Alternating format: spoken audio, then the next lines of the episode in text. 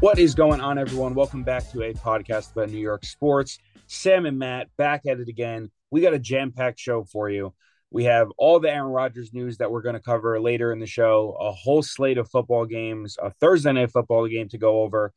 But I think we want to start it with baseball. Uh, a lot of free agency uh, signings starting to slowly creep in. Winter meetings on Sunday that begin. Matt, a lot of stuff in the pipeline. How are we doing today?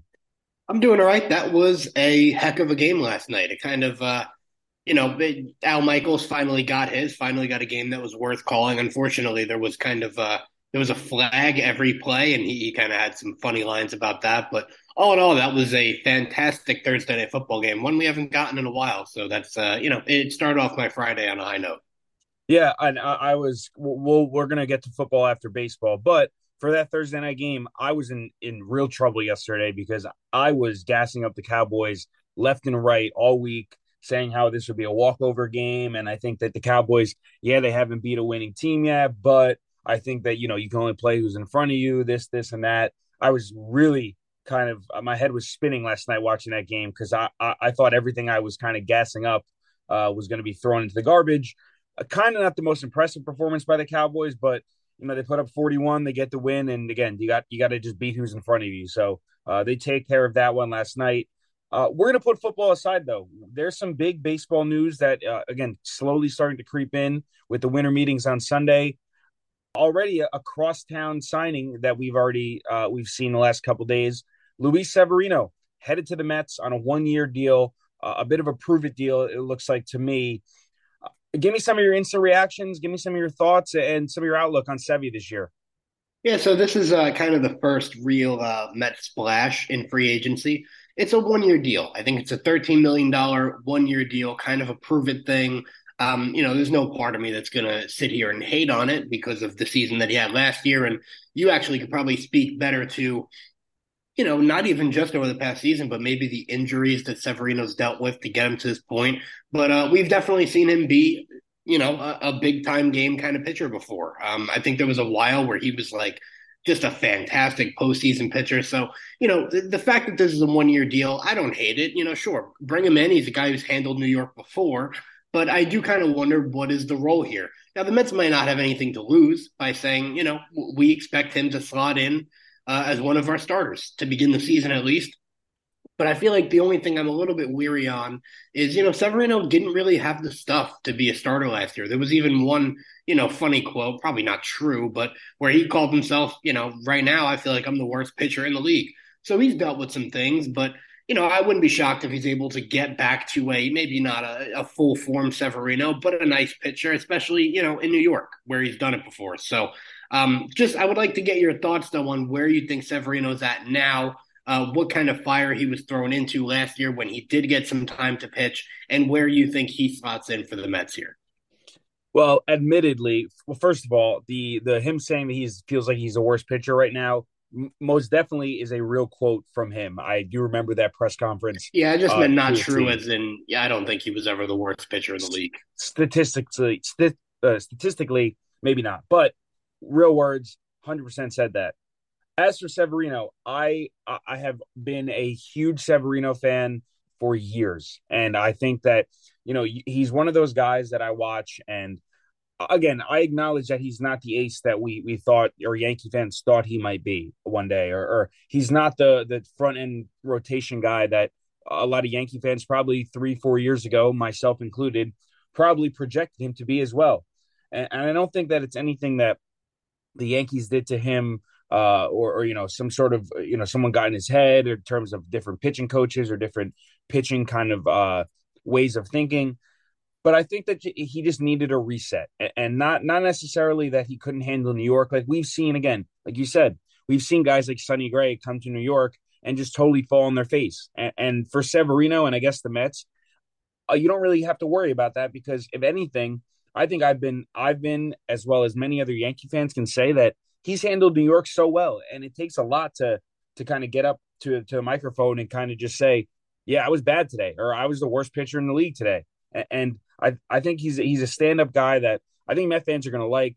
He provides some clarity uh, in in you know he's very um he's very open about kind of what he's he's doing on the mound and when he's working on something or something goes wrong, he's very open with it. I think he's a good signing, and yeah, not for nothing. It, even if he pitches in a in a spot start role or like a long man out of the bullpen to start the year and then builds up to, you know, we always say that you don't need five starters to to get through an MLB season. You need six or seven, if not eight. So could he be a six, seven starter on the Mets and kind of fill in for injuries or spot start or some sort of rookie, uh, you know, uh, man in, innings management of some sort? Yeah, and and I think that for the price, for the the lack of commitment, for for the lack of having to worry about if a guy can even handle New York in the first place, I think it's a good spot for him and a good. I, I I think that a lot of Met fans probably saw that and said, "Oh wow, that's the big splash." Just be patient. I think this is an ancillary move, and I think uh, I think it's going to be a good one for them. Right. So, uh, and I agree with you. But when you say be patient, uh, you know, the Mets and Yankees are sort of in, uh, you know, they're on different islands right now. I think there's more urgency for the Yankees to win this season. So, as a Yankee fan, if this went the other way, and Brian Cashman told you, no, we're going into the season and Severino is going to be our five starter, right? Let's say that's the ceiling they gave him. We expect him to be a serviceable starter in the five. Is that something you're upset about as a Yankee fan going into the season, or would you like that signing for the Yankees as well? If if Severino came back to the Yankees for twelve million and I was told he was the fifth starter, I'd love it. Uh, so for the Mets, if you can, if you can, again, like you said, the Mets don't seem too keen on competing this year per se, or you know, I, I don't think they're going to be an abysmal team, but I don't think. Right, I just don't be, think there's that level of urgency. Yeah, ur- urgency is the right word for sure. But again, I think that's that even makes it even a better spot for Severino because he's not going to feel the pressure of you know every start uh, he gets his if he's the fifth starter on the Yankees every fifth start might be against the Orioles and every fifth start might be against the Rays and every fifth start might be against the Red Sox and it's like big game after big game after big game I think on the Mets in a season where like you said not a lot of urgency I think he'll be able to just kind of you know relax into his own and I, I really wouldn't be stunned if Severino has a, a good year and parlays that into a, another contract. Well, that'll be nice. That's the hope. Yeah. So, uh, and again, some some other big names off the board. We, we have some. We we kind of exchanged a list pre-show, and we're we're going to get into some of our predictions here in a minute, uh, just to kind of get the the record straight. The two biggest names off the free agent board. Uh, Aaron Nola goes to Philly um, on a on a very large contract there. Good signing uh, for the Philadelphia Phillies. And then Sonny Gray goes to the Cardinals. A, a nice signing there for the Cardinals. I believe he, will probably be their their ace. He was the runner up for the Cy Young this year behind Gerrit Cole. Um, and again, he, I think he's one of those guys that has proven if it's not New York, he's a great pitcher. So, uh, good, really good signing there for the Cardinals. Um, but the big name still looms. Uh, Ohtani obviously uh, is going to be the domino. I feel like last year when we spoke about this, uh, it, it, was very um, contingent on uh, you know, where Judge would sign. Now the, the big chip is Ohtani, And, and obviously it's a little early to kind of give predictions uh, on some people uh, because he's going Ohtani's just going to set the market. But Matt, I guess we can start at the top. The floor is yours. Tell me where you think, uh, as of this moment, Shohei Ohtani will play baseball next year. Yeah, and I, I do feel like maybe he's not setting the market the way Judge is, just because – you know, I just think there's a higher price tag, and I think he's a different sort of player. Whereas he's kind of unique, and I don't think a lot of teams are going to be in on him. Uh, maybe the way there was at least early on for Judge, but uh, Ohtani for me right now, I feel like all we've heard is Dodgers. And I'll admit, a lot of this pick is coming just from our trusted Nostradamus source, and I just feel like I, I like the Cubs noise. It just feels like kind of the way other dominoes have fallen in baseball, where every you know the place you expect a guy to go it doesn't wind up being that place. And I think the the Cubs are a team that are kind of primed to make uh, a gigantic move like that, even if it winds up being one that might be a little irresponsible.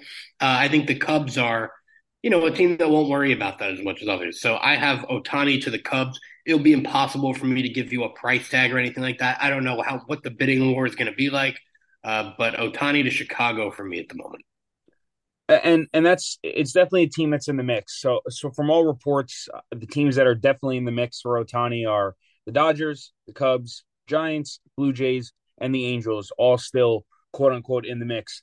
I've seen you know, a couple dark horse teams thrown out there and whatnot, but I've definitely seen the Cubs gaining some traction. Personally, I just think you know, if if you're Shohei Ohtani, yeah, the Cubs are are a one of the baseball's historic organizations, but realistically, Ohtani goes to the Cubs. Uh, I mean, they're a good team, but uh, to me, it doesn't that just seem like Angels all over again?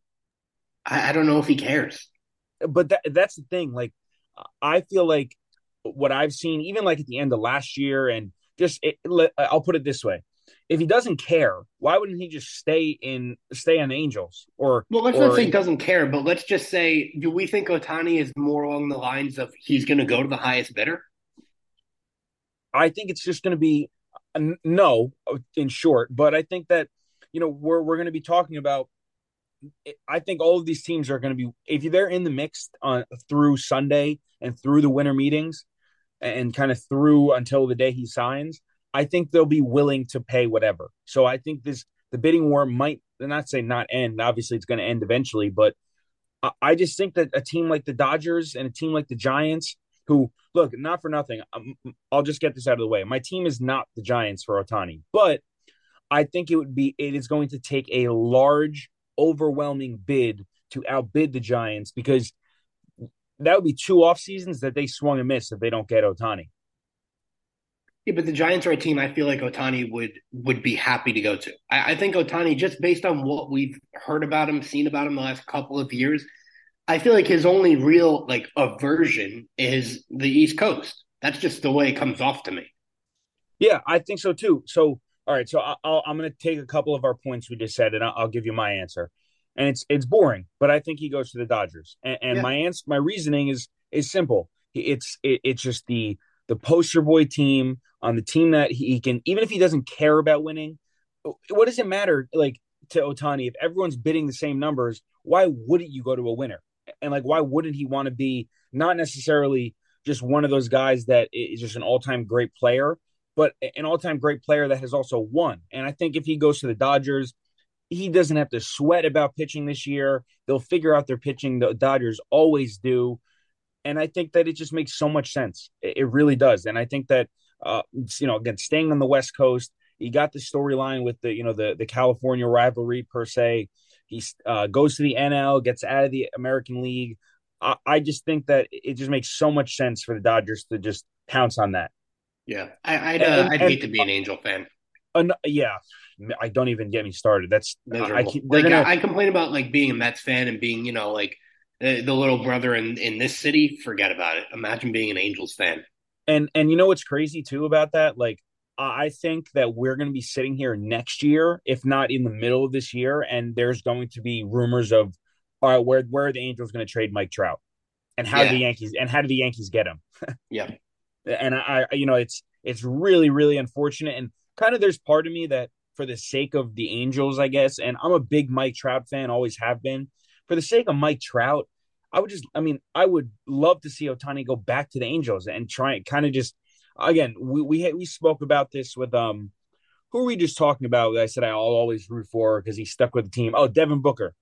Like I have a I have an affinity for guys that that that will stay on a team like through thick and thin, and I think that it, it would say a lot about Ohtani's character. And it's yeah. not you know if he just stayed with the Angels and kind of made it a, a point to say kind of like what Judge did. Hey, I'm coming back to the Angels. You'll pay me a lot of money, but I want to be involved in things. So I'll have my, you know, my wisdom and my eyes on other free agents and other people around the league, and we're gonna we're gonna get this done here. I think I would have a lot more respect for him if he did that. Yeah, I, I just think if I'm Ohtani, I'm kind of looking at the Trout blueprint, and I mean, how many years has Trout been in the league now? 12, 13 yeah. years, something like that. And I'm like, there, this isn't going anywhere.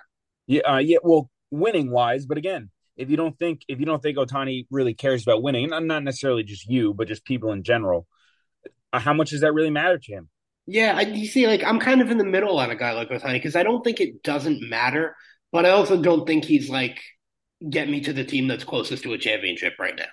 Yeah, yeah. I mean, he's going to be in the league for another what 12, 13 years at least. So yeah, let's hope. Hopefully, but uh, but yeah, again, so I'm on Dodgers.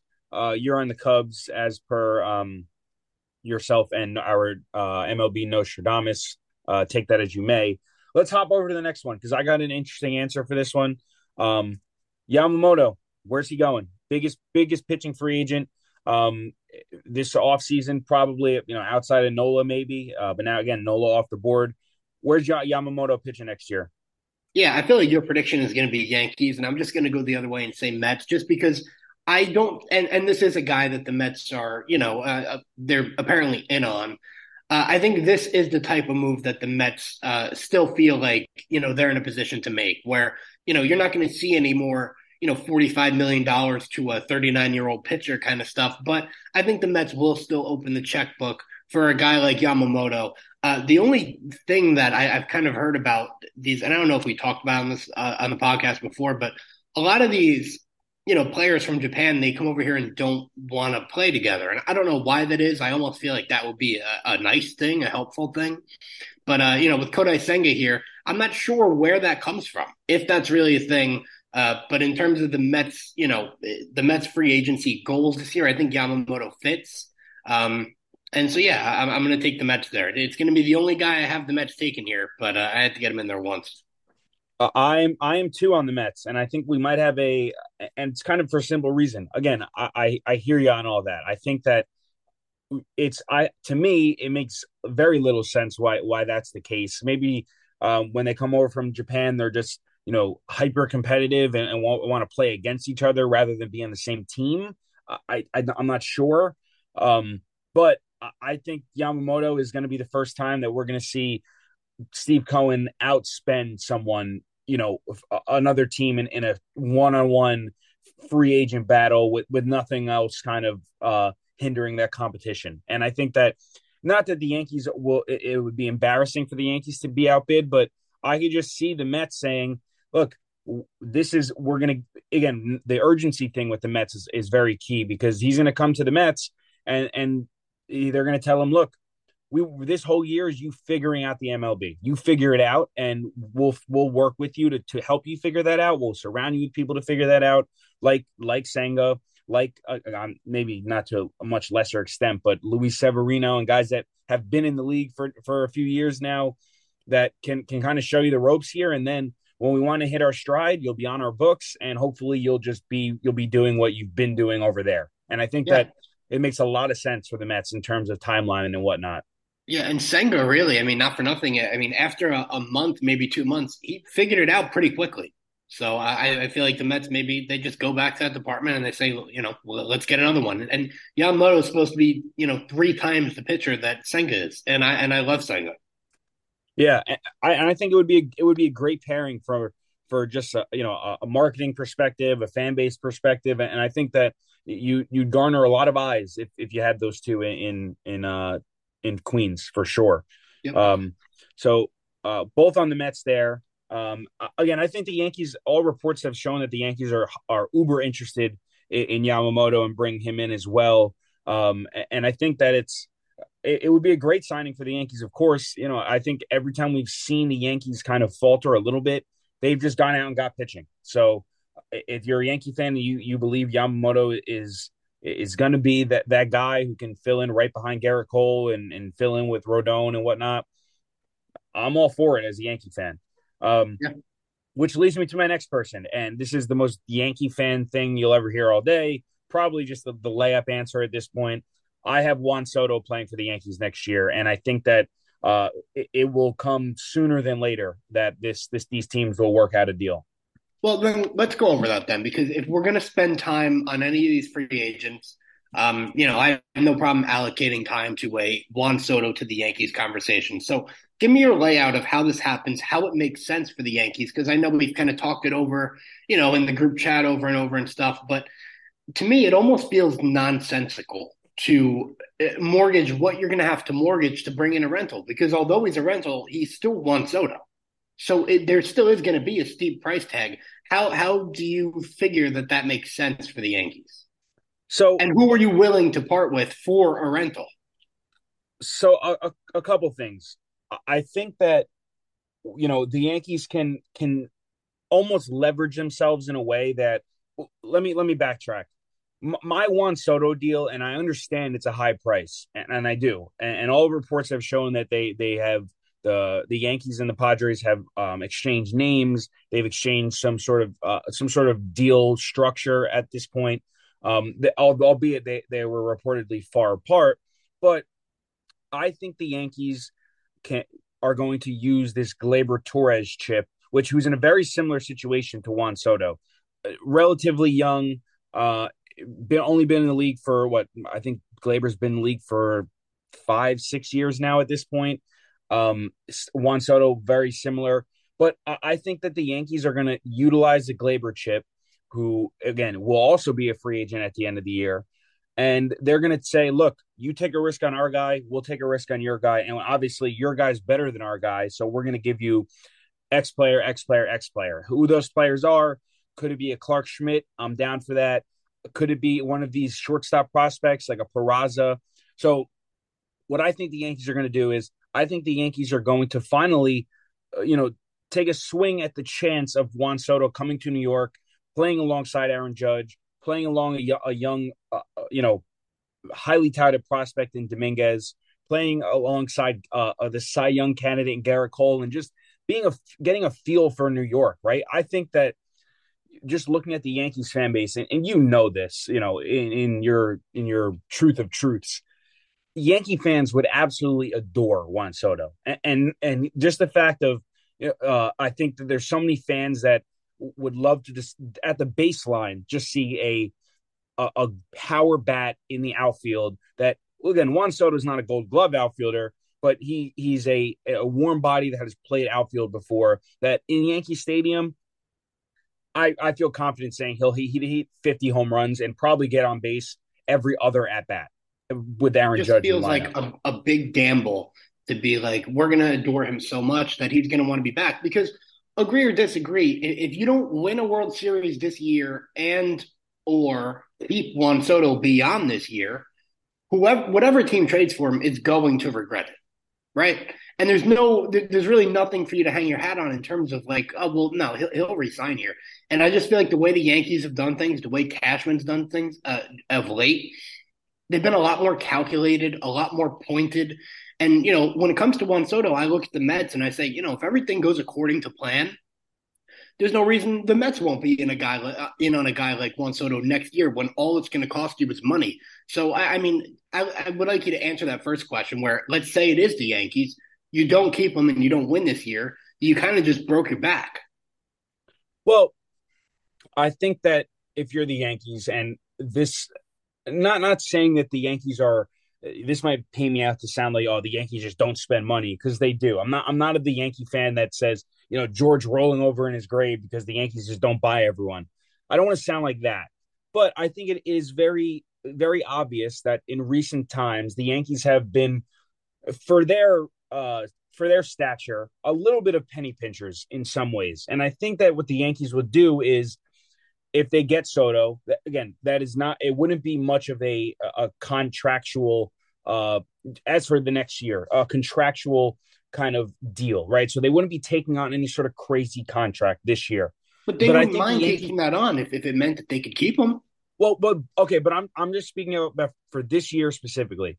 And I think that what the Yankees would do is the Yankees would would bring in Soto as the first move, and then once Soto comes here and and he starts seeing that, you know, wow, the Yankees just signed Yamamoto too, and oh wow, the Yankees are, are also still in on Bellinger, and wow, they make the Yankees make these one or two shocking trades that they do every offseason that for these guys that no one knows, but ultimately become you know somewhat serviceable players, and I I think that you bring Soto in, and again, the compensation obviously matters. And and I'm not saying I, am very against trading Dominguez for Dominguez really or Volpe at this point uh, for for a Juan Soto. If if they say they insist on having Volpe and they cut the price on other prospects because in order to get Volpe, you plug Peraza in at short and, and, you just hope for the best there, right?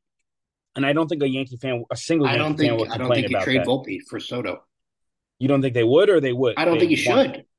Well, but but how do you how can you say that? Because in a couple years, if Volpe continues to become uh, even a, a, a fraction of Juan Soto, you're gonna have to pay him anyway. Okay, but if Juan Soto's not on the Yankees past this season, it's just a, a, another guy you lost. I feel like you're you're almost like like you're saying Soto to the Yankees and almost already expecting that he's going to sign long term. No, but I'm not though. I'm saying that you get him here and, and you kind of you're getting the chance at a rehearsal. and and he's been open that any team has. So it's not that he's you know he's making his his value lesser by saying that because I think that you know maybe he is. Maybe a team like the Yankees being that he's not going to just instantly sign with the Yankees as soon as uh, upon arrival maybe he is lessening his his value a little bit. But for the Yankees I don't you know who's going to outbid them for him really? I, I, don't see a team like are the Dodgers going to do that? And then then what? The Dodgers are, are going to trade for trade for Soto get be out of the Ohtani sweepstakes, and then also be in the same position as the Yankees, where they just lost Kershaw.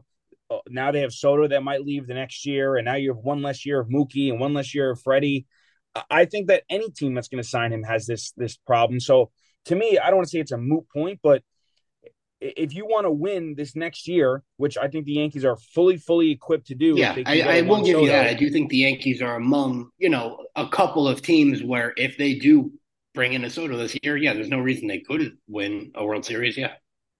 Yeah, exactly. That's what I'm saying. And I mean, you you hope that you bring him in and you kind of just by that, you're already kind of putting yourself in the conversation of you just if you if the Yankees get Juan Soto and the understanding is that he is not signing a contract with them, you're kind of already introducing Juan Soto to that quote unquote Yankee way. You know, like the the way of you know we're we're not worried about the future. We're we're, we're trying to win this year, and that I think that signaling that to Juan Soto and signaling that to the rest of the, the organization and signaling that to the rest of the league in terms of free agency, I wouldn't be stunned if if the Yankees getting Juan Soto is is the first of of many moves where the Yankees really just go for it this year. I mean, I don't completely disagree. I just think it is a gamble, and I'm I'm not sure I'd be prepared to take it. You, you know, what would be the best this would be like my ideal scenario for Juan Soto. He does go to the Yankees this year. The price is steep. You know, they do the Yankee thing, they get bounced in the DS or CS, whatever. And then the Mets just outbid. Like the Mets just have, you know, they, they exceed expectations. They say we're ready for a Juan Soto, and then they just they steal him. That's what I hope happens. Well, and look, it, it very well could. And to be honest, I think Soto is going to get a, a ridiculous amount of money in free agency. And if you're the Yankees, you're trading for him again with the chance of that happening. Uh, of uh, not just for the Mets, but just for anyone to kind of come after this year. But again, uh, I think that if you're the Yankees, you're in a position and you've put yourself in a position that you're you kind of don't have a choice to you can't you can't just sit there and say yeah we passed about Juan Soto because we're looking for the future. Okay, so then you're telling your fans you're going to waste another year of Gerrit Cole and you're going to waste another year of Aaron Judge. And, and you know, at, at some point, you got to push your chips to the center if you're the Yankees. Yeah. Yeah. So, I mean, if you can get them for basically exactly the deal that you just laid out, then, you know, it, it sucks to lose a Volpe, but I, I guess I, I, wouldn't hate it. Uh, but if, well, if the Yankees I, mortgage any further than that, because I already think it's a gamble, then I think then I think they're just they're grasping at straws. And, and I don't want to get I don't want to get too like you know in depth Yankees organization talk here, but the Yankees are are still very deep in terms of prospects, right? And they if even if it's not doesn't start with Volpe, even at the major league level, they're pretty deep, right? They're if you trade Volpe, you can put Peraza at short. If you trade Gleyber, you can put DJ at second or Peraza at second you there's a lot of maneuverability within the Yankees that again does not include uh, a, uh, someone Jasson Dominguez, but could a could a deal be if Yankee fan? Would you do Gleyber Torres, Clarke Schmidt, a, a, some bullpen arm? Because again, I think the Padres again they have Machado, they have Tatis, they have a, a bunch of guys there that even if they trade Soto, there'll be a, a competitive team this year. Uh, so I think there's going to be some some competitive parts that they'll want as well. So does that mean would the Yankees trade Gleyber, Clarke Schmidt, bullpen arm, and then let's say a young shortstop prospect? Which let's be honest, Uh, prospects are prospects, but if you have if you have a 22 year old kid at shortstop and Anthony Volpe, I don't know what value your other shortstop prospects are going to have for the foreseeable future. You know what I mean? Yeah, and and so, yeah, Gleyber. I'd almost feel like Gleyber is a, a guy that they have to trade. I think he's a nice player. I don't think he fits into you know long term plans for the Yankees, and I think that's about as high as his value is going to get. So I think if you're the Yankees, you do all you can to include Gleyber Torres. Yeah, and I think that that's where it's gonna it's gonna start and end with at least maybe not the Soto deal, but a, a deal in general. Um, let's let's move past because I, there's there's some other names I think that we should get to. We don't obviously have to spend uh, you know a crazy amount of time uh, on each guy like we you know like we've done with Soto and guys more so related to New York. But let's let's get to um, some some other pitchers. The the next biggest pitcher on the market here, Blake Snell. Um, where's he playing? Yeah, something screams Phillies to me. Interesting. How about yourself? Because the Phillies, to me, I think you know, obviously just got a championship. Uh, they're kind of, and you know, I have the Rangers on my list here a couple times. I think you can never get enough pitching, and you know, when you're in that sort of elite of the MLB and you know contention, I feel like you know a Blake Snell never hurts. So I, I have, I'll put this out there just so you know, so listeners can kind of understand where I'm at uh, for the next couple couple of of names we mentioned. All of this is contingent on Ohtani signing to the Dodgers. So understand that again, the teams that were involved in Ohtani, the Cubs, Giants, Blue Jays, Angels, are all would have all swung and missed. So that being understood, I think if if the if the Angels lose Ohtani, they swoop in and they get the next biggest fish in the pitching market, and they're going to sign Blake Snell just to stay relevant. Yeah, and, and I think that you know they they would see it as uh, Blake Snell had a better pitching season than Ohtani last year for sure, and he probably is a is a better pitcher, you know, game on a game to game basis than Ohtani in the next couple years at least. So that's probably an upgrade for them there. Obviously, Ohtani's bat will be another question, but um, maybe they go with the next guy who maybe they they swoop in and they sign Bellinger. Yeah, yeah. I think in terms of the pitching market, there's a couple. There's only there's a few teams that sort of you know have the the freeness of the payroll and also just really need pitching. And I think that's kind of I feel like that falls into you know Phillies, Cardinals, Red Sox, Yankees maybe if they want if they really want to add another stud. I feel like that like those are the teams that my pitchers are going to. Yeah, I I agree, and I think that there, there's a, again some relief arms as well that are on here that I I definitely think also those teams might be in the mix for. Um, so I, I say Angels for Snell. Let Let's get to a bat.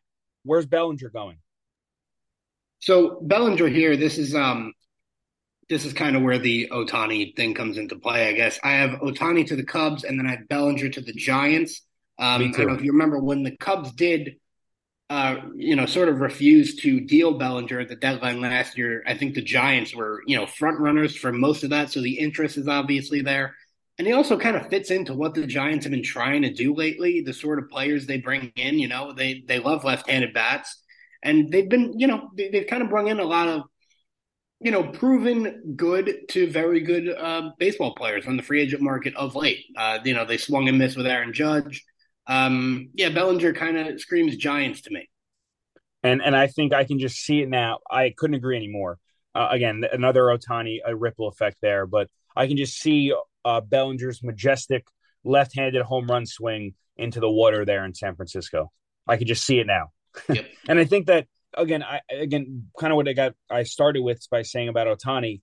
the Giants swung and missed last year on Judge. It, it, in all reports, Aaron Judge was a giant for all all you know. Yeah, I'd, I'd, say they they foul tipped it. Like they got a they got a report out there that they got it done. That they tipped it. Sure, and and I think that that will if they if they feel that they're swinging and I, let me put it this way, I don't think the Giants will swing and miss again. I think that they will either get an Ohtani, a Yamamoto, a Soto. They'll get a big fish or two, and I think maybe it goes down the line to Bellinger. Not even not that that's a bad signing, but in terms of the hierarchy of this free agency, I think Bellinger, if if they got Bellinger as their big ticket item, they uh, all Giant fans would be very happy with that.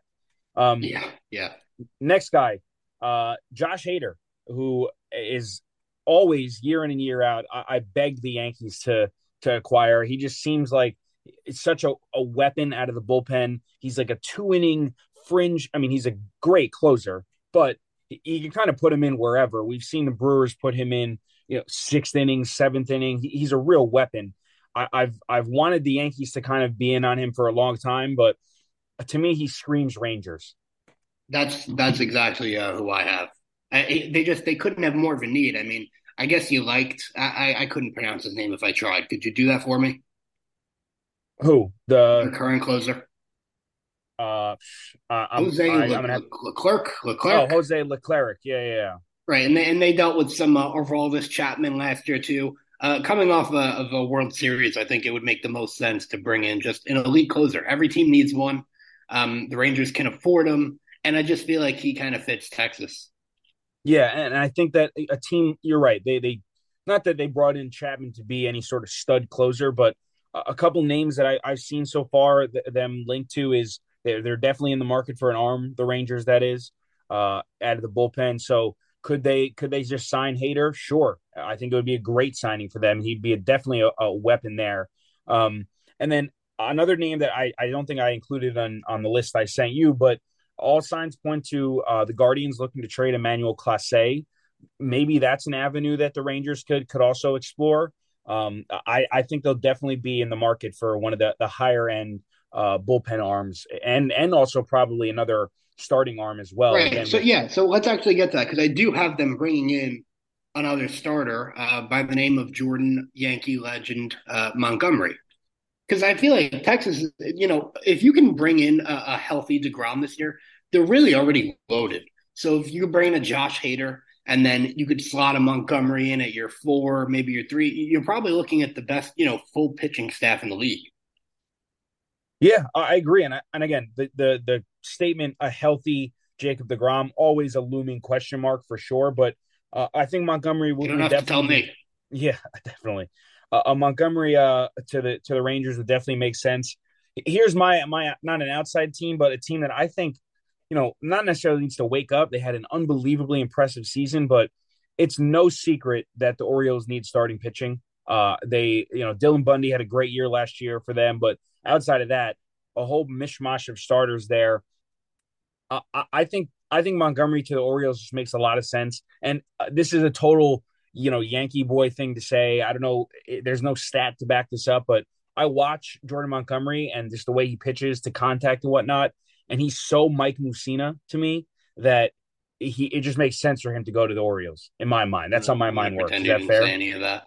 Um, but listen, one of these guys that we just went over and didn't have going to the Orioles will go to the Orioles for sure because they're another team that has money to spend, obviously has needs, and like you said, obviously needs pitching.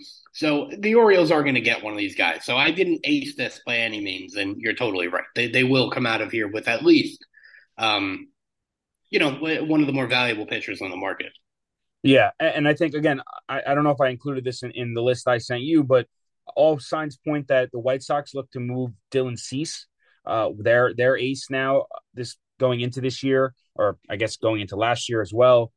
But I think if they if the Orioles can come out of this with, well, let me let me say this: there's there's four pitchers I have left on this on this list right now. Two are, would be for trade, and two would be for free agency if the if the Orioles end up with any two of these guys, I think they had a good offseason. I'll Well, name the yeah, let's let's then keep uh, Dylan Cease away from Atlanta, and, and I'm happy with him in Baltimore. uh, yeah, and I, the Braves are definitely in on him. I think the Braves will swoop in and get one of these guys, but I think any two of Jordan Montgomery, Marcus Stroman, Dylan Cease, or Tyler Glasnow, I think the Orioles should get two of those guys. Yeah, So, and again, a Cease trade just makes a lot of sense. Orioles are loaded in prospects. Uh, I, I think that the White Sox, it would behoove the White Sox to definitely engage the Orioles on the trade front there. Um, don't mean to skip over him. You, one of your favorite players, Marcus Stroman. Where do you have him going? Um, the the uh, the what, what's the the league, the team in Israel that Ty Kelly plays for? Maybe somewhere out there.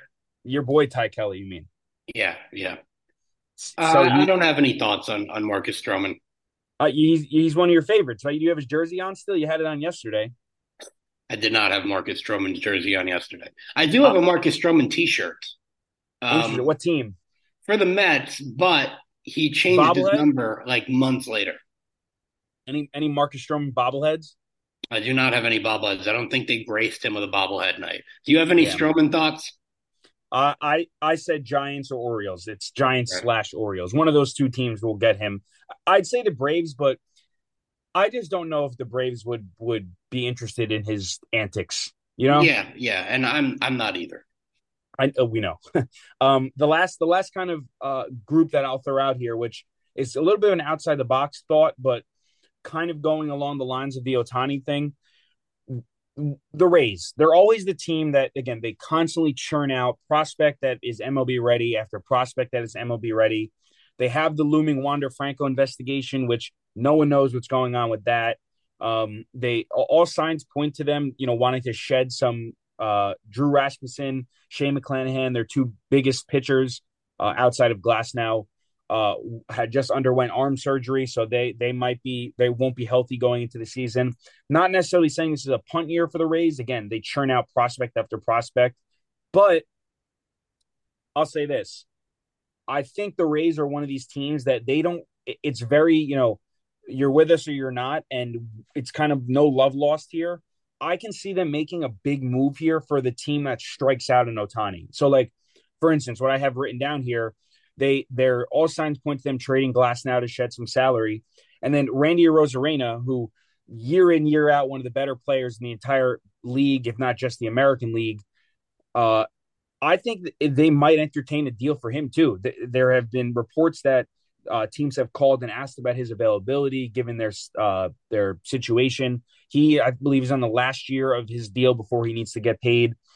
So could I see the the the Rays, someone swooping in, calling the Rays and saying, "What do you? We'll give you a monster deal for Arozarena and Glasnow." And I think that a team like the, I think again, a team that doesn't get Ohtani, like the Giants, like the Dodgers, they're like the Red Sox. I, I don't know about the Red Sox because of the the interdivision thing, but could the Cubs swoop in and try and get those two? Could the Orioles swoop in and try and get those two? Again, divisional, but I think the Rays are kind of my interesting team to watch the Rays are so calculated to me and the way that they play chess and and all these things. I don't even think they would mind trading in the division. That's just the kind of group they are. I, am actually sort of terrified of them. And yeah, I, I, almost I don't feel like you hit this, the, the, the, nail on the head because yeah. when you you know you bring up a Arozarena, I almost feel like the reason that they are already dangling a Arozarena in the first place, you might be right in the money. They might already be like, well, someone's going to need, need these guys after Ohtani's off the market. Yeah, and and I think it's that you're right. They're so calculated that that that could have been just their plan all along. It's like, all right, let's see where Ohtani's thinking. Let's see who's in on him, and then whoever's like the most disappointed, we'll call them and say, "Hey, I have you know Glasnow and a Arozarena to make you feel better." Yeah, and, and to and, make your whole fan base feel better. Yeah, and I think that a lot. Of, to be honest, you can think what you want about trading with the Rays and how they you know kind of swindle people from time to time those are two big names that I think a lot of teams would sign up for. Yeah. Yeah. So um that's any other guys on your your free agent list or anything or any other names that you want to or teams you want to look out for any dark horses anywhere uh, yeah i do have uh, on my list that i sent over this morning this is an old uh you know notes app sort of document uh, i do have aaron nola to the cardinals but i am informed that he did sign back with the phillies for seven years so that prediction we're just gonna have to wait a little bit on that one yeah, looks looks good for sure. Um, seven years from now. Seven, yeah, seven years from now. All right, yeah, you'll you'll save that one. We'll we'll we'll uh, we'll revisit that in seven years. Yep. Um, but let's uh, if no other baseball, we have uh, our free money segment. I like to call it, where we give out our picks. Uh, our records kind of speak for themselves at this point. Um, we are, uh, what's a word? Unbelievable. We can't miss. We hit a you wanted to hang on the rim specifically for our joint Bears money line pick. The floor yeah. is yours. I don't even know. Uh, hang on the rim isn't even the word because, like you said earlier in the week, I mean, find me someone else who was doing this or, you know, collaborative uh, effort here, meaning you, me, and our guests. Uh, we're sitting at a very pretty 39, 20, and 2. I'm now 2 and 0 when we pick underdogs. Uh, like you just mentioned, we just hit a Monday night joint underdog. So, I mean, we're kind of untouchable at the moment. And I don't know if anyone, I, I know people aren't taking enough notice of what we're doing. It's, it is not appreciated enough, honestly, because we're, we hit at, at an unconscious rate, like you just said. And we're like, you know, that Bears game, we were all over that, right? Go yeah, listen back to I said, said, it like you said you had like an underdog, and then I was like, uh, you know, I think I do too. I, I, I have the Bears, and you were like, ah, oh, you're no fun because we're just we're we're that locked in. Yeah, we're we're really unbelievable. You 15 8 and 1 me 16 and 9 you are one point ahead of me on the uh, yeah, uh the point scale yeah it's we're very neck and neck here but it's uh again hitting at a, uh, almost a 65% clip uh is is very impressive Um, you want to get the picks out of the way first? Yeah, let's do it. I'll, I'll lead off here. I'm going to start with a one point play, and um, I, I, am going to take uh, a favorite on the road, but I just don't believe in New England at all. Uh, coming off of a loss to the Giants, I do have the Chargers going into New England as five and a half point favorites. There's to me, there's no reason um, that they shouldn't beat the Patriots by a touchdown. I don't think the Chargers are anything special, but I know what the Patriots are, and I'm seeing players go on the field saying that their own team is quote unquote ass. So uh, give me the charge. uh, you know, I, I, don't hate that at all. I, I really don't, and I, I think it was definitely one that I looked for. And again, you know, we just watched the Patriots against the, the Giants. What a terrible! How do you lose to the to Tommy DeVito, right? And now you're going to go play Justin Herbert, who in, in, a lost season, albeit Justin Herbert's still very, very impressive for sure. Um, so I, I, I kind of like that spot there. I'm, I'm going to go with uh, a, a, home team that I think has been one of the more questionable lines so far uh, going into this week. Pro- easily the biggest game of the day. I'm taking the Eagles with the points at home. I think it is. The, I think Vegas got this line wrong. I think that we've we've witnessed the 49ers beat down on teams, but what we've constantly witnessed and we witness week after week, the Eagles can play with anyone. And yeah. I'll, I'll eat crow if they, you know they get blown out and the 49ers just prove to be this juggernaut. But I think if there's a team that can really match up with all the weapons of that the 49ers have and kind of put pressure on a young quarterback, again, Brock Purdy going into Philly uh, on a in uh, you know beginning of December game, not in California. I'm all over the Eagles of this game. Give me them plus three. Give me them to win this game. I wish it was three and a half so I could take them on the money line. I'm with you. When I saw the Eagles were home, I really thought this game was going to be a pick 'em. You know, maybe maybe a one point advantage to one of these teams. I didn't expect this to be a three point advantage on the road against a team who just completely forgot how to lose. So I, I like that pick a lot.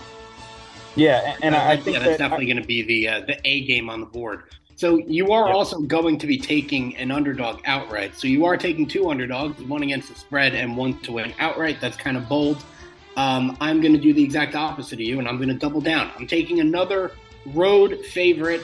Uh, this time Miami going up against the Commanders. This is a nine and a half point spread. I'm not scared of it at all. We have Tyreek Hill, who's trying to become the first 2,000 yard uh, receiving leader ever. Um, the, the, offense is unstoppable, and as we talk about this every week, you know the Commanders are a team that once had a pretty respectable, at least defensive front, and uh, that's not there anymore. And I, I, don't see any reason why the Dolphins are going to stop pouring it on teams. Uh, I think the ten points should be kind of easy. I think it'll be an almost a no sweat by the time the second half is underway.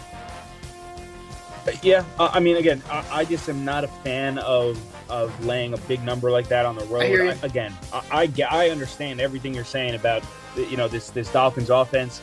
I get scared of uh, this is kind of the beginning of this or the, the start of the time to where you kind of have to factor road and cold environments into it. Something about going to Washington for the Dolphins. I, I know I said this against the Jets. Now I, I said the Jets would have a chance.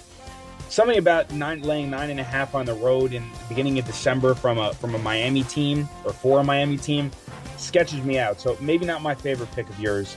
Um, but that leads me to my, my underdog pick. And I think that. I do like to guess these, by the way. Do I have an opportunity to guess it? Sure, you can. So the, the rule is it has to be over three points, yes? Over three, at three and a half or more, yes. I'm going to say you're taking the Browns against our beloved Rams. No, come on. Do you think I would do that? Yeah, I thought you were going to stab me in the back. You want a second one? No, no, I don't want to take it away from you. I missed. I I think you would guess every other underdog before before this one. Uh, All right. I'm I'm taking the Packers at home. Oh, I thought you were going to say the Patriots, and I was about to hang up. No, no, hang up. uh, I I think that yeah, I, I liked what I saw out of the Packers last week. I don't know what it is. Again, Jordan Love has not necessarily been that impressive, but against the Lions on on um, on Thanksgiving, I think this Packers team, you know, they low key have two wins in a row now against decent opponents. They, they, they their defense is playing a little bit better. They the last couple games, they they scored. They beat the Rams twenty to three. They lose a close game in Pittsburgh to the Steelers. They beat the Chargers beat the Lions on the road on Thanksgiving. Now they're getting six points at home against the Chiefs, who, look, we've said time and time that there's just something off about this Chiefs team. They, the Chiefs beat up on the Raiders. They lose to the Eagles. They, they play a close game against the Dolphins there. I, I think this is going to be a, a tough environment here, and it's an upset spot for me. I think there's a lot of, again, not saying that the, the Chiefs are worse than the Packers, but I think the Packers are, they've been kind of impressive the last couple weeks. Again, three wins in their last four games. Uh, and it, I think Jordan Love maybe just be hitting his stride, and this offense might have found a couple nice weapons on the outside. And I, watching some of the the game that again, some of the tape back from their their Thursday game, they they really dominated that that Lions defense for majority of that game.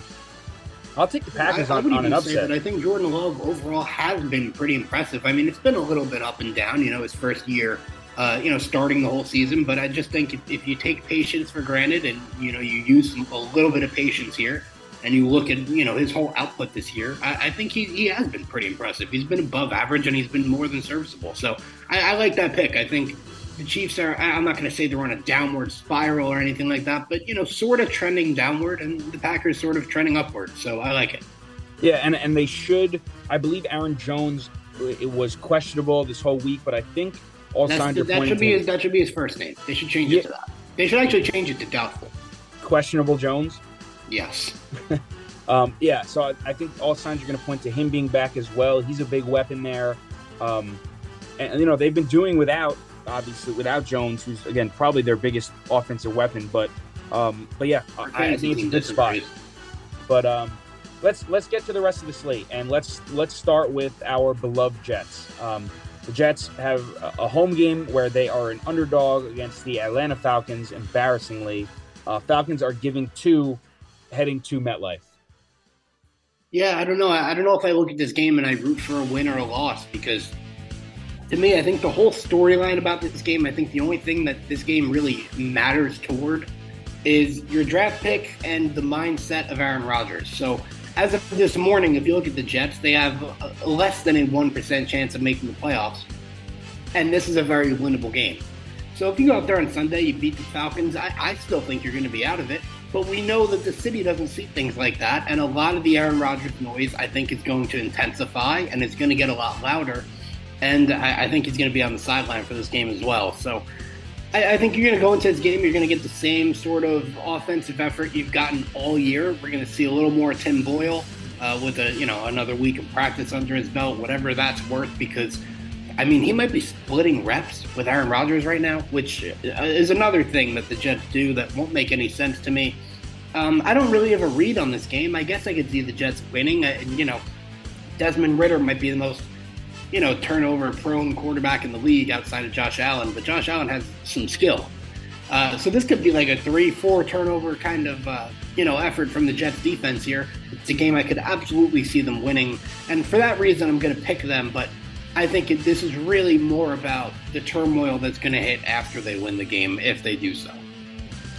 Yeah, and, and I think that you're almost in kind of in short, there a win would put them in just a weird position, right? like they would be five and seven with the most outside of outside hopes to get in, and then you have this this guy Rodgers in your ear that's kind of like you know might come back, and all the signs point to wanting to come back.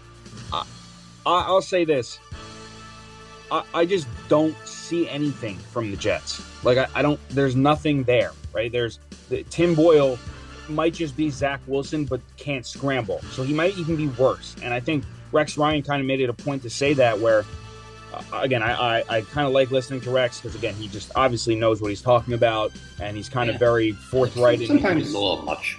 he's a, he's a bit much for sure. But at the end of the day, the guy was the, the, the head coach of the Jets. No, I, I know, but in terms of what he says when it comes to Zach Wilson and you know disagreeing with even making the change if you're the Jets, because none of this is on Zach Wilson. I mean, the kid's been here for years now, and we've gotten nothing. I understand, and I'm not saying that he's right about necessarily, you know, gassing up Zach Wilson, but I think when he's talking about other players and other parts of the game, I think a lot of times I agree with him, and I think that his assessment of Tim Boyle and the fact that, you know, he sure he can read a defense, but what does it mean if you have three guys in your face at the same time because the offensive line stinks? That's where Zach Wilson is just inherently better, regardless of what team he's on, right? So, again, I just don't see it, and I don't, I don't see, or I haven't seen it yet. And look, i am going to pick the Falcons here to win the game, ultimately cover the two. And I would, I you know, I, I guess I'd be happy if, if I was wrong and the Jets end up winning and show some semblance of life, even a little bit. I, I just, I don't know. I, I, really don't know. I'm picking the Falcons. I kind of don't even want to talk about it anymore. Yeah, this might be like a, a 10 to 7 sort of game. I think really the conversation is going to be if the Jets do pull this one out, we'll have a conversation about it after. Because what I will say about Aaron Rodgers is kind of my last statement because you know, he is sort of gearing up towards a return. We're watching him throw the ball in the field. Uh, I actually, I don't know if you saw the other clip where he's in the uh, the Jets ticketing office trying to give away yeah. fans and stuff. I thought that was cool. Uh, I think the conversation is going to have to be had after this. But I will say that I do appreciate Aaron Rodgers saying, you know, it doesn't make a whole lot of sense for me to go out there and play if we are eliminated. But I just don't know how literal we're taking the word eliminated. So if you win this game, you bump up that you know 0.4% chance to a 2.5% chance. Does that mean now I have to worry about Aaron Rodgers coming into play? I don't know. And another thing he said, and I think this was from his mouth, was if I were to get hurt again, I have a whole off season to just to rehab this again. What are we talking about? Yeah, You're I saw, 40 years old. We want him coming off two Achilles tears. Yeah, no, I, I, I saw that for sure. Um, Stop it. Yeah, really, really questionable uh kind of kind of phrasing there for sure. But yeah, I I, I guess I'm, I'm, rooting for him to come back in and then be competitive is kind of still where I'm at, but I just don't see it. And I, I guess I'll be happy to eat crow on that one. Um, let's let's get to some of the other games, some some teams that play real football on Sundays. Um, we you already gave your lean on that Chargers Patriot game. I'll take the Chargers as well, going into New England, uh, laying the five and a half. Uh, next game, the Steelers hosting the two and ten Cardinals. Steelers giving six points at home. Yeah, I also feel like that's kind of a, a high number. I know that the Cardinals are lousy, but I also know that Mitch Trubisky is lousy. This is just going to be like what we always do. I'm just going to trust Mike Tomlin to do what he does and find a way to pull one out. Yeah, and I think that you know this team, they fire Matt Canada, the Steelers do, their offensive coordinator. And then now all of a sudden, they put up their best offensive output in, in years, I believe it was, or if, if not just this year. Uh, I, I think there was a straight streak of like a crazy amount of games where they didn't have 400 total yards, and they finally just broke that. I'm on the Steelers minus six, almost made it one of my picks. If I didn't like the Packers, I'd probably make the Steelers a two point play, or at least a one point play. Um, right. Yeah. But I, I, definitely wanted to look to gain some ground there. Uh, next game, very kind of uh, non-exciting slate of games here, for the most part. Um, Titans hosting the Indianapolis Colts. Colts are giving one. I think the Titans win this game. Yeah, I do too. I think the Titans are a better team, but I am impressed that you know, we're sitting here at the beginning of December and we're talking about the Colts playing in, in a very meaningful game with, you know, playoff implications. It's a team that's above 500. So I'll give them their flowers there. Um, but I think the Titans just got off to a lousy start, you know, under an aging quarterback. Um, I, I, think that they've improved since then, and I like them to win this game. Yeah, and, and I do. It, it is strange though to see them as dogs on the road. It's almost like I know Vegas isn't just looking at the records. Yeah, it's it's definitely a strange line. I don't know how much I would actually, uh, you know, lean into to placing any sort of wager on this game. I wouldn't because I'm not going to watch it. Yeah, exactly. It's going to be one of those games. They'll be on Red Zone. I mean, I'll watch it for the the Derrick Henry highlights for my fantasy team, of course. But um, also Colts without Jonathan Taylor, I believe. I think he just had um, uh, he just had some sort of surgery, so I wouldn't be stunned if I saw the, uh, the Titans win this game whatsoever. Where, where um, does off topic, but where does Jonathan Taylor reside in our fantasy league? He is um, where is Jonathan Taylor? Good question. Uh, he must be on an irrelevant team because I couldn't answer that. Oh question yeah, for you. yeah, oh yeah, he is. Okay, got it. So uh, the only eliminated team, even. Yeah, so very irrelevant game there. Uh, next game, there's an interesting one. Here's probably the more interesting game of the one o'clock slate. The surging Broncos, six and five, head to Houston, everyone's darling. Tough loss last week. this is a big game for both teams if they want to stay relevant. Houston giving three at home. This one's really tough. I, I, I find myself wanting to pick Houston because Houston turns every single game they're in into a shootout. And I, I just still feel like knowing that the Broncos have progressed and, and improved and all those things, I just think Houston does it more efficiently. I think there's times when, you know, Denver will get into an opponent's territory, even the red zone, and, and they have trouble punching it in. Uh, I don't really see that with the Texans. They're, they're looking to throw the ball for 350 yards a week, and it hasn't seemed to not work yet. So I think when this game becomes a shootout, I trust the Texans just a little bit more. And I think that's a fair assessment. And I think that if you really do see this game being a shootout, I think the other side of the coin, not necessarily this is in my opinion, but I think you can say that this Broncos defense has been playing uh, a lot better, uh, especially the last couple weeks. Could that give CJ Stroud a lot of fits? Maybe. Um, uh, but I, I think I, if in a in a game that I think will be a high scoring game, I think I'll lay the three points with Houston for sure. Yeah. yeah. So uh, let's get to the next game here. We have the Lions headed to New Orleans to play the Saints. Lions coming off a uh, not a definitely not a good game against uh, on Thanksgiving against the Packers, which we kind of went over a little bit. Uh, Lions giving four and a half on the road. Uh, yeah, I, I, think they'll wake up from that. I, I, think the Saints have been, you know, I guess you could say they've been mediocre. Uh, they've certainly been boring, and I just know they don't have the pieces that the Lions do. I expect them to bounce back big um, and beat up on the Saints. I'm gonna I'm gonna go the opposite of that. I think I saw some things out of the Lions that, you know, I, I think that Jared Goff is he's he's a system quarterback, right? And I think I've said that for a while, and he's he, he's very Brock Purdy to me in a sense of like you know, if he goes to another team in another system with other coaches, I don't think he's that good. And, and in not necessarily saying that he is Brock Purdy. I think Brock Purdy is a step ahead of Jared Goff. But I think I speak about them in the same light in the sense that once you kind of have to deviate from that and you got to play catch up, I'm not sure how much I'm going to trust Jared Goff to play catch up. And uh, against the Saints team that you know they they have their injuries. Chris Olave uh, leaves the game with a concussion last week. I think Derek Carr can get into some sort of a. This might be a Derek Carr game that he can kind of break down a Lions defense that, not for nothing, just got picked apart by Jordan Love and the Packers. So, I think I'm. I think I'm going to take the points with the with the Saints. Not saying they win, but could this be a field goal game in a in a in a close game? I think for sure it screams field goal game. Yeah, I just I think it's going to take that sort of a performance like the one that Green Bay had if, if you're going to knock Detroit off their game.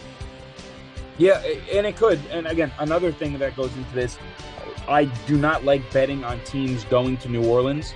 Um, it's one of the. It's just one of those like teams that I feel like definitely has a, a home field advantage more so than others. Uh, very similar to what I said about. I say that the same thing about Denver. Say the same thing about Pittsburgh. Uh, there's a couple just teams in my mind that I look at, and I, I just think that uh, you know I'd rather not if I if I didn't have to. So I'm going to take the Saints. We'll flip flop there. You already gave your pick with the Dolphins minus nine and a half. Uh, last game of the one o'clock window. I'm going to flip flop you there too. To me, to me, I look at this Dolphins team and, and I see first round exit written all over them. I think they look two Tua, albeit beat up on the Jets, but he did not play a good game. He had some really questionable throws. Yeah, but who has against the Jet defense, though? You're right, but I think that you know, giving nine and a half on the road again uh, in December to to a Commanders team that, not saying they're dead in the water, but they seem to fight every single week, and every single week I feel like the Commanders are. Look, they, they get trounced by the Cowboys. The Cowboys beat up on bad teams constantly. They lose to the Giants, sure, but I feel like every week there's like a point in the game where they before that, it's you know one possession game, one possession game, one possession game. They're constantly in the game, albeit out of the last couple weeks. But I, think this is a, it's, a, it's a, weird spot for the Dolphins. I think they win the game. I don't know if it's by by more than nine points. So I'm going to take the nine and a half with the Commanders. Fair.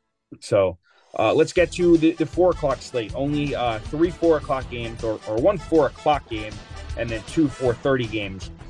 Panthers one and nine head to Tampa Bay. Tampa Bay giving five at home.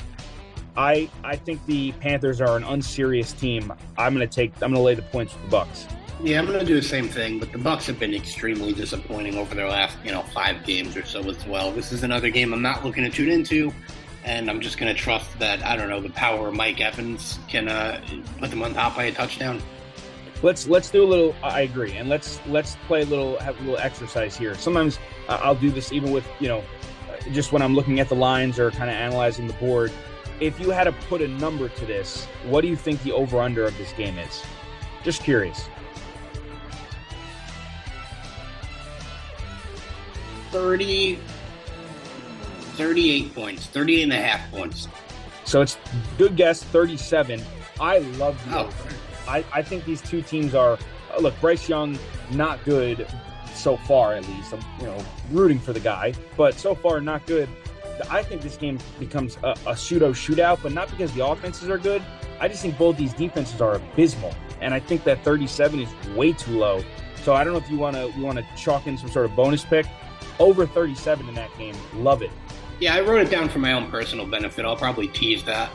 Yeah, uh, yeah, great teaser leg there for sure. Um, as well as maybe the next game. I already gave my side with the Eagles plus three. Where you at? 49ers Eagles game of the day in Philly. Yeah, I, I think I'm with you just because I, I really thought this was going to be a pick 'em, and I think if you're going to tell me that, you know, an almost undefeated team, uh, you know, is is getting three points, uh, I'm going to ride with them. They can't they can't seem to lose games, and if they do, I'm almost expecting it to be you know in the stratosphere of like three points or so. So I'm going to ride with Philly too. Yeah, and I think it's I'm so tuned into that game. I'm I'm I can't wait for that game because those teams are two teams that I have spoken highly of all year. Yeah. I think this is this could very well be a, a matchup we see down the line for sure. And it's Arguably, great that the rest of the four o'clock games are, are kind of clunkers. Yeah, I mean, unless you're unless you're a Rams or yeah, I mean the the one four o'clock game, Panthers Bucs. I don't know if anyone's going to be watching that game. Uh, and then you know, as for our next game here, Browns Rams. That's not nothing too of, of importance there. Rams laying four. I'm going to lay the four there with the Rams for sure. Yeah, I'm going to do the same. I don't really I, Cleveland defense. I totally get it, but I, I just I, I, think that that seven and four record it has to be the most fraudulent one in the league, and it has to come back down to earth at some point. I think it probably starts this week. Yeah, and, and I, I think I agree with you there. So uh, again, Cooper Kupp questionable for the Rams, so definitely uh, monitoring that situation as well. Uh, yep. He was like limping around all game last week. He's been limping around for a while in, in, a very lost season for the Rams per se. Could see them kind of being a little cautious with with Kupp there, maybe not necessarily leaving him out of the game, but maybe not as big a factor into the game plan as one Cooper Kupp usually is. Yeah, um, yeah. And we, we here's we, uh, get over to Sunday night. This is a game that you already picked. You took the yep. Packers as your underdog. Uh, I didn't dislike the, the pick, but I'm just going to flip it. I don't think Lambeau Field is, you know, this home field advantage sort of dungeon that everyone thinks it is. I think they get beat up there in big games. And I think this is a big game for the Chiefs, kind of. You know, let's get ourselves to 9 3 here, but let's not fall any deeper. And uh, I, I think they, they can beat Green Bay by a touchdown. I, I kind of agree as well, but uh, I think that in in my mind, I mean, I agree in the sense of if the Chiefs are going to win, they're not going to be scared off of Lambeau Field, is what I should say. And I, but I think just putting yourself in the shoes of Packers and Packer fans, you come off a win against a division rival on Thanksgiving on a team that is playing well, kind of still in the playoff hunt. I think Lambeau Field's going to be up for this game. I think it's going to be one of those classic Lambeau Field Sunday night games that I don't know. I, I get my Rodgers vibes from this from this kind of game. It would be wonderful if this was a Rodgers Mahomes Sunday night vehicle. Uh, you know, maybe circa two years ago or so. But um, it would also yeah. be wonderful if when we got to Monday night, it was a Trevor Lawrence Joe Burrow vehicle. But that will not be the case. Yeah, uh, Jaguars at home Monday night, giving eight and a half to uh, the Joe Burrowless Bengals. Um, I think it's a tough number. These Monday night games are weird. I think the Bengals, look, they're in a lost season, sure, you know, no Burrow. They're going to see what they have with, I guess, the rest of the roster. Really, it's a it's a big number though for a Jaguars team that, you know, let's be honest, uh, they win. They have a great record, but I I do not put them in the conversation of you know the elite of the elite of the NFL. No, I'm not either. I think it was really that San Francisco beatdown that kind of got me down on the Jaguars a little bit. Uh, what I will say about this game is this is kind of another one where I feel like I like the over in a game like this. Uh, from where I'm looking right now, looks like it's set at you know 38 and a half, and we've seen the Jaguars come close to doing that by themselves. Yeah, and, and you know, I, I, don't think that I would. I, will put it this way: I'd be stunned if the Bengals won this game, but if it's a close game and the Jaguars win, you know, let's say a touchdown game, I wouldn't be stunned either. So, you know, so uh, eight and a half is a big number. I, I kind of don't want to touch any sort of spread here, but I guess for the sake of just you know, uh, just taking the better team at home, I guess he got to take the Jaguars, right? Yeah, gun to my head, give me the Jaguars. Yeah, yeah, and, and I agree there. So, um, all right, so th- that's the slate there. Definitely some some interesting games. I think obviously the biggest game of the day is the the 49ers Eagles game. Uh, I think that'll do a monster number uh, in terms of ratings. Um, we'll probably be back post uh, winter meetings. Honestly, winter meetings begin not post, but you know, in the midst of them being underway, they begin on Sunday. Uh, so we'll be back uh, sometime next week to talk. Hopefully, some sort of big free agent news uh, that is on top of what we kind of went over today. Maybe a Jet win. Giants on their bye this week, so we'll be looking forward to their next game. Um, and then we could have some major shakeups in the NFL standings. So definitely yeah. stay tuned. Like um, that that big uh, Eagles Niners game. I mean, the Cowboys are sitting there at nine and three, saying, you know, if they lose to San Francisco, we're still in it. If if yeah, and that's kind of a, another thing. The Cowboys uh, was made the game last night a lot bigger. Um, they now, if, if the Eagles somehow lose tomorrow or lose, sorry, lose on Sunday, they're they the NFC East is still viable for the the Cowboys. Very yeah. viable. Only you know only one game out. I'm I'm gonna look at their schedule real quick before we get out of here. But um the I'm, I would I would guess that the Eagles. Yep, next week Eagles Cowboys. So that if the Eagles lose against the 49ers, you see Eagles Cowboys next week in Dallas. Man, on a Sunday night. Now I'm rooting for San Francisco. Yeah, uh, not not me, but uh, you you can root for San Francisco all you want. But let's. Uh, well, I also hope that. Never mind. You sure? You know what? Yeah, I, I could use Jalen Hurts going down this game, but uh, but being healthy, being healthy the next week. But I could use him get knocked out of the game in the first quarter for sure. Got it. All right. Well, let's, got an uh, important uh, fantasy matchup. I don't know if you're aware of it. Yeah, I mean my my uh my fantasy matchup this week, uh, or our fantasy matchup this week, uh, it could be very dependent on the the future of this show. Let's just put it that way. Yeah, I get. Like if this is what keeps me out, um, I, I might put in my resignation. Will you put that into HR? yeah, yeah. Awesome. All right. Well, uh, I guess you know, root for your favorite your favorite podcast host in our our big uh, sweaty matchup this weekend in uh, fantasy. kind of whoever loses is kind of not on the outside looking in for me, but uh, that would be two in a row losses, two losses in a row for me. You would be on the outside looking in with one week to go big what matchup. Your, your last, not not to harp on fantasy on the podcast, but is your last matchup like an easy win for you, or, or could you potentially be in a little bit of danger if I beat you here? I'm in a lot of danger. If, if I think I play Matt to end the season, uh, who has a who has a very viable team and probably yeah that might be a, depending on what what shakes out the rest of the league. That could be a win and in for both yeah. Yeah. So uh, definitely, I, would like to get it done this week. Let's just put it that way. Yeah. Um, but as always, thank you for listening. Uh, hopefully, we'll be back next week with some some more news and you know more MLB news to kind of go over, and maybe one of our teams makes a big splash. Maybe the Jets win. So, uh, thank you for listening. Follow us on all our socials, and peace out.